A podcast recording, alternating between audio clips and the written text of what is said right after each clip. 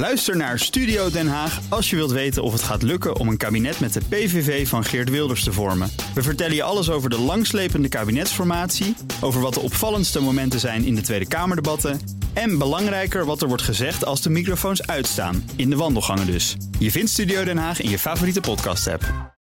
De column van Marianne Zwagerman. Crime is entertainment geworden en dat is gevaarlijk.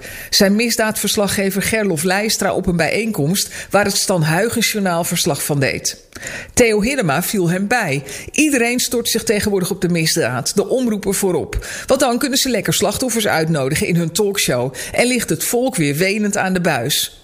Nu de eerste schrikwolk na de moord op Peter R. Vries is neergedaald, moeten media eens kritisch kijken naar hun rol in het aanjagen van criminaliteit.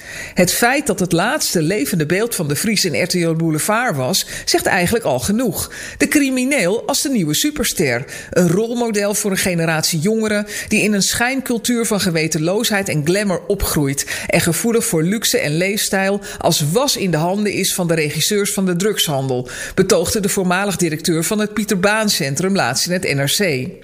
Het gaat volgens hem om tienduizenden jongeren die een onuitputtelijk arsenaal vormen voor liquidaties, drugsvervoer, dealen, hand- en spandiensten. Hij signaleert dat advocaten die de nieuwe criminele supersterren bijstaan, lijken te zijn weggelopen uit een film als The Godfather.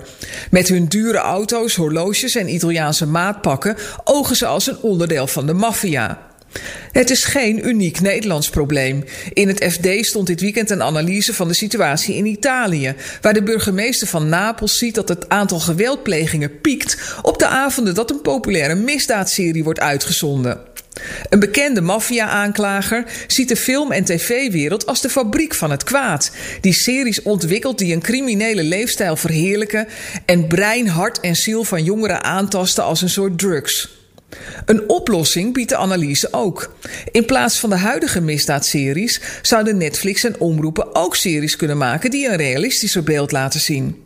Want Willem Holleder, de Zwarte Cobra en Redouan Taghi mogen dan helden zijn in de ogen van hun fanbase. Feit is dat ze wegrotten in de gevangenis. Een Italiaanse cameraman roept in het FD-stuk op om de boodschap in misdaadseries voortaan te laten zijn: kies dit pad en sterf.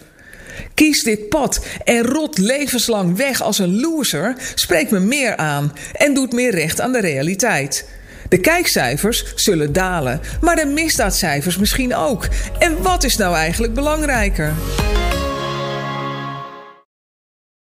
Ook Hugo Reitsma vind je in de BNR-app. Superhandig die BNR-app. Je kunt alle programma's live luisteren, breaking nieuwsmeldingen. Je blijft op de hoogte van het laatste zakelijke nieuws. En je vindt er alle BNR-podcasts, waaronder natuurlijk de belangrijkste, Boeken zijn in de wijk. Download nu de gratis BNR-app en blijf scherp.